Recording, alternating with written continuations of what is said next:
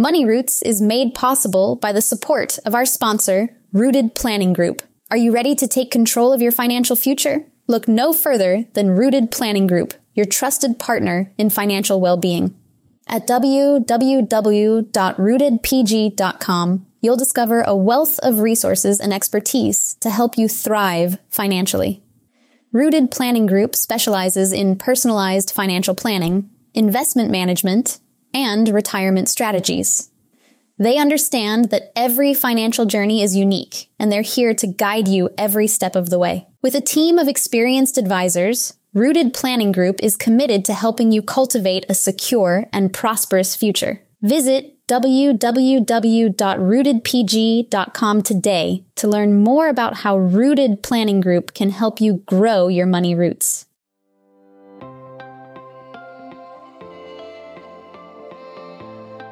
Welcome to this edition of Wine and Dime with Amy Irvine, where we talk about more investment related questions, or as I call it, mailbag related questions that have come into us. We hope that you enjoy this episode. And as always, if you'd like to be a guest on our show, we'd love to hear from you. Uh, if you have a unique talent that you'd like to share, we would love to have you because it is our goal to share your journey. And as I always say, everybody's journey is separate and should not be judged. Well, before we get started on all the mailbag questions, how about talking about wine for just a, a, moment? I was in the grocery store the other day and I happened to come across one of my original, original favorite wines, and that is Chateau Ste. Michelle Cab Sauvignon. I am a big fan of Chateau Ste. Michelle, and I've learned a lot about where their grapes are grown and um, where their reds versus their whites are grown. So much so that my husband and I have talked about going out to that area of, of Oregon to explore for vacation.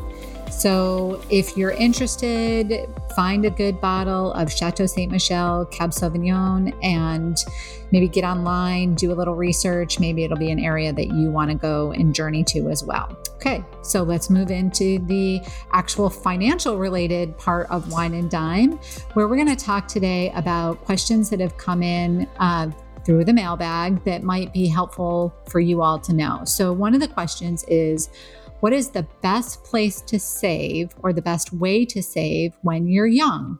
Well, I think the question can't be answered with here or there, but first needs to be answered by saying, What is your goal? Right. So we need to figure out what it is that you're saving for. Is it a short term goal? Is it a long term goal?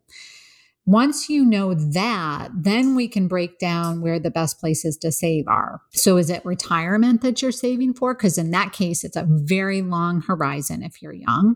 Is it your children's education or future education? And again, that might be a very long time horizon. Is it a shorter term goal like buying a house or a car or another large purchase? Because that might be um, something that we're talking about saving for as well in a different bucket. And the way that we would want you to save is in multiple buckets. So automation is always extremely important when we talk about saving. I, I think if there's a word that I probably use all the time, it's automate, automate, automate. But when you're looking at competing goals and ways to save, putting money in different buckets is really essential. We like to to look at it as three different buckets. So you've got your uh, Roth IRA, which is a tax um, tax free bucket when you pull it out, as long as you've considered to met the qualified d- distributions rule, but you can always get to the contributions that you put into a Roth IRA. Not the earnings tax free, but the contributions. Once you are 59 and a half or, or you've held it for five years or longer, then you can get to the earnings tax free. Or you can do the pre tax route, which is either a traditional IRA if you can deduct it, or your 401k plan. And within your 401k plan, you may have two components. You may have a Roth piece and you may have a taxable piece. And if that's the case, you may want to put money in the Roth component because these are probably your lowest earning years as far as we know. And so you'll want to put that in the Roth component, and then your employer match could be the pre tax component. And then the third uh, bucket would be a uh, after tax brokerage account. So there's no restrictions on getting the money out. There's uh, you pay tax on the money as you earn throughout the years, dividends and interest, and then any um, capital gains if you were to actually liquidate something. So the best way to save is to automate when, when at any age, but the best place to save when you're young is to automate your savings into ideally a third, a third, a third, those three buckets. Okay, the next question investing in general, are there any tools or resources? I usually send people out to the FINRA website. It's finra.org backslash investors backslash learn dash to the uh, letters TO dash invest. We'll try to put this in the show notes, but finra.org provides a lot of unbiased information and they have some great videos. Uh, one is setting investment goals, another is getting to know your um, terms, which is a big barrier for a lot of people. Another is uh, um, understanding the ups and downs of risk and return.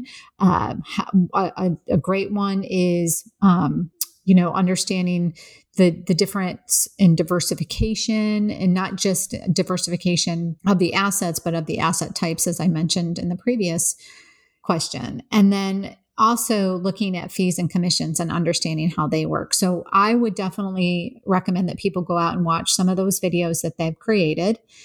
Uh, the courses are great about walking you through the t- terminology. And we also use Morningstar, this um, morningstar.com. You can go out and you can get a lot of information out there about different funds, ETFs, stocks, all that sort of stuff.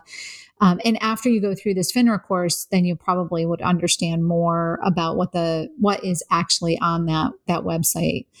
Um, you can also look if you hear about a particular fund, especially or company. I would say go research their particular website and determine the goal and purpose of that company or that fund to see if it actually meets your criteria. And a bonus, if any of you are interested, I'll be happy to send it to you. I have a whole video that's an investment review video that I will send to you if you reach out to me.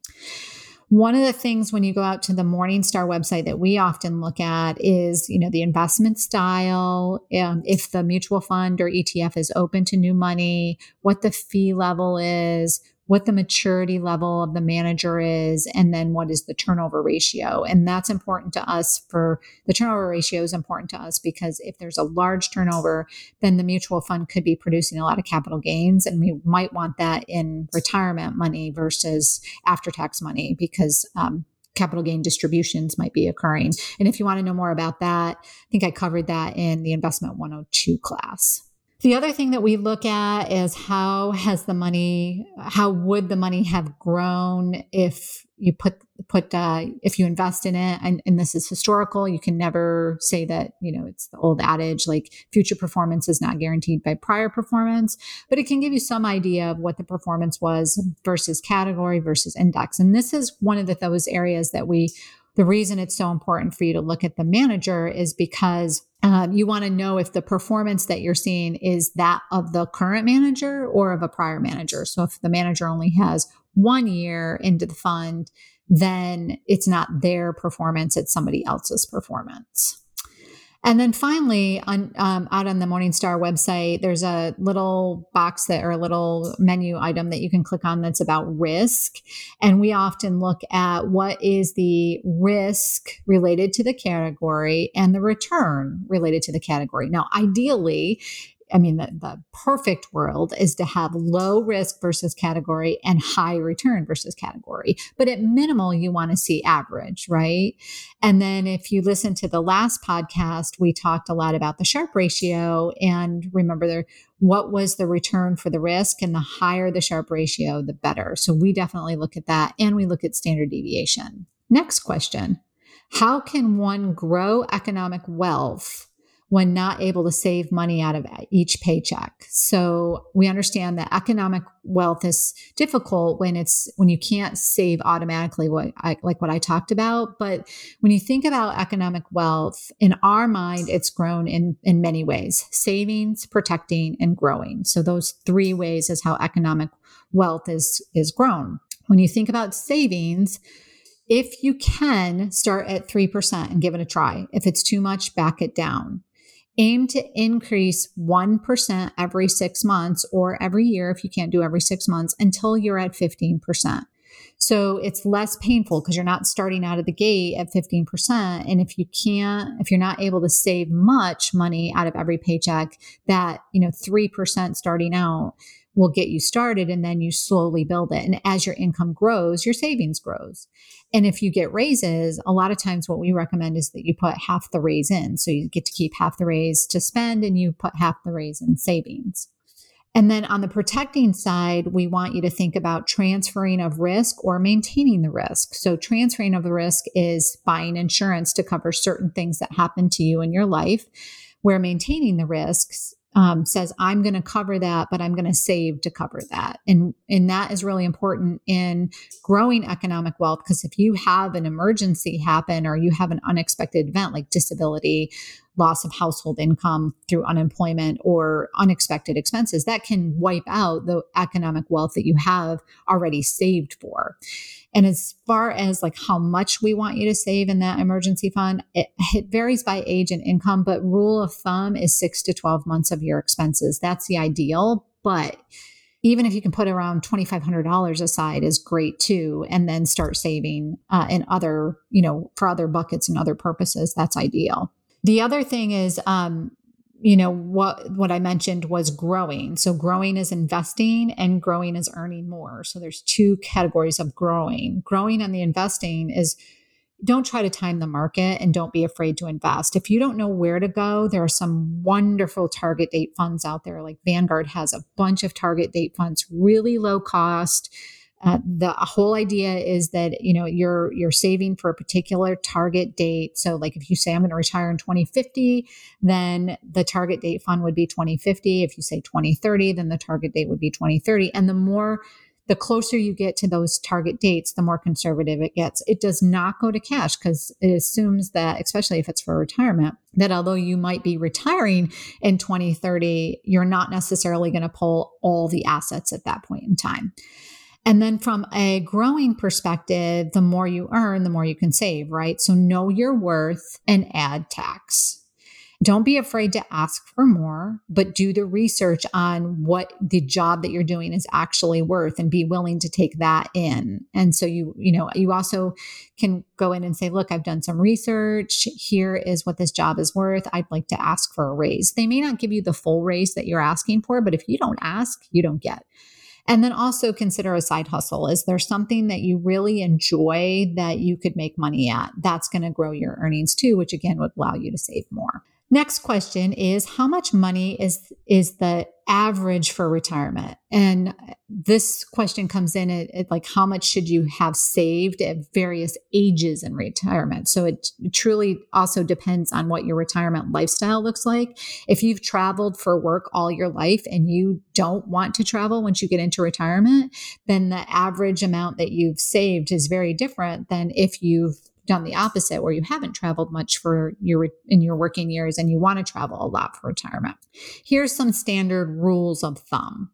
By the time you're 30, have one times your income saved. By the time you're 35, two times your income. At 40, three times your income. At 50, five times your income. At 60, seven times your income. And at age 70, nine times your income. The next question is regarding taxes and COVID. What benefits can you uh, utilize since you've been working from home? And this does depend on the state you live in to a certain extent because you may be able to itemize on your state income tax return if your state is decoupled. So um, look to see if your state is coupled with the federal return or decoupled with the federal return. And if you're decoupled, then you actually could itemize your tax return and take those home office expenses as a uh, itemized deduction. If you're an S Corp, you may want to set up what's called a reimbursement plan. And if you're a sole proprietor and maybe you get 1099 income, you can write off a portion of your home expenses based on the space you're utilizing for your office. The next question is What can I be doing beyond my 401k? you should be looking at the following. A Roth IRA is a great option beyond a 401k. So remember, I talked about the three buckets earlier. So if you have your 401k and you have access money, a Roth IRA is a great place and it can be multifaceted for some of your goals because remember, you can always get to the contributions of Roth IRA. So this is a great place to save for emergency funds and college education costs if those competing goals exist, but you don't have the resources right now to save for everything.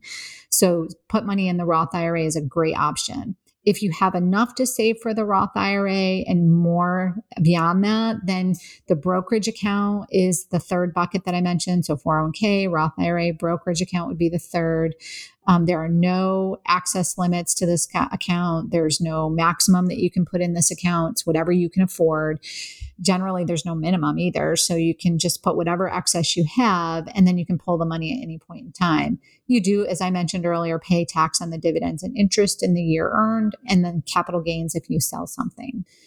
And then also look for the funds that are available. Um, one thing that we, when we talk about doing what, you know, what, what you would do beyond that, looking at your 401k plan, what are the options that are available? And if you're missing an asset class, you can always use like the Roth IRA to fill that gap or the brokerage account to fill that gap. We prefer that you use what's called exchange traded funds in a brokerage account and specifically US based uh, exchange traded funds if possible that are growth oriented and pay qualified dividends for tax advantage purposes.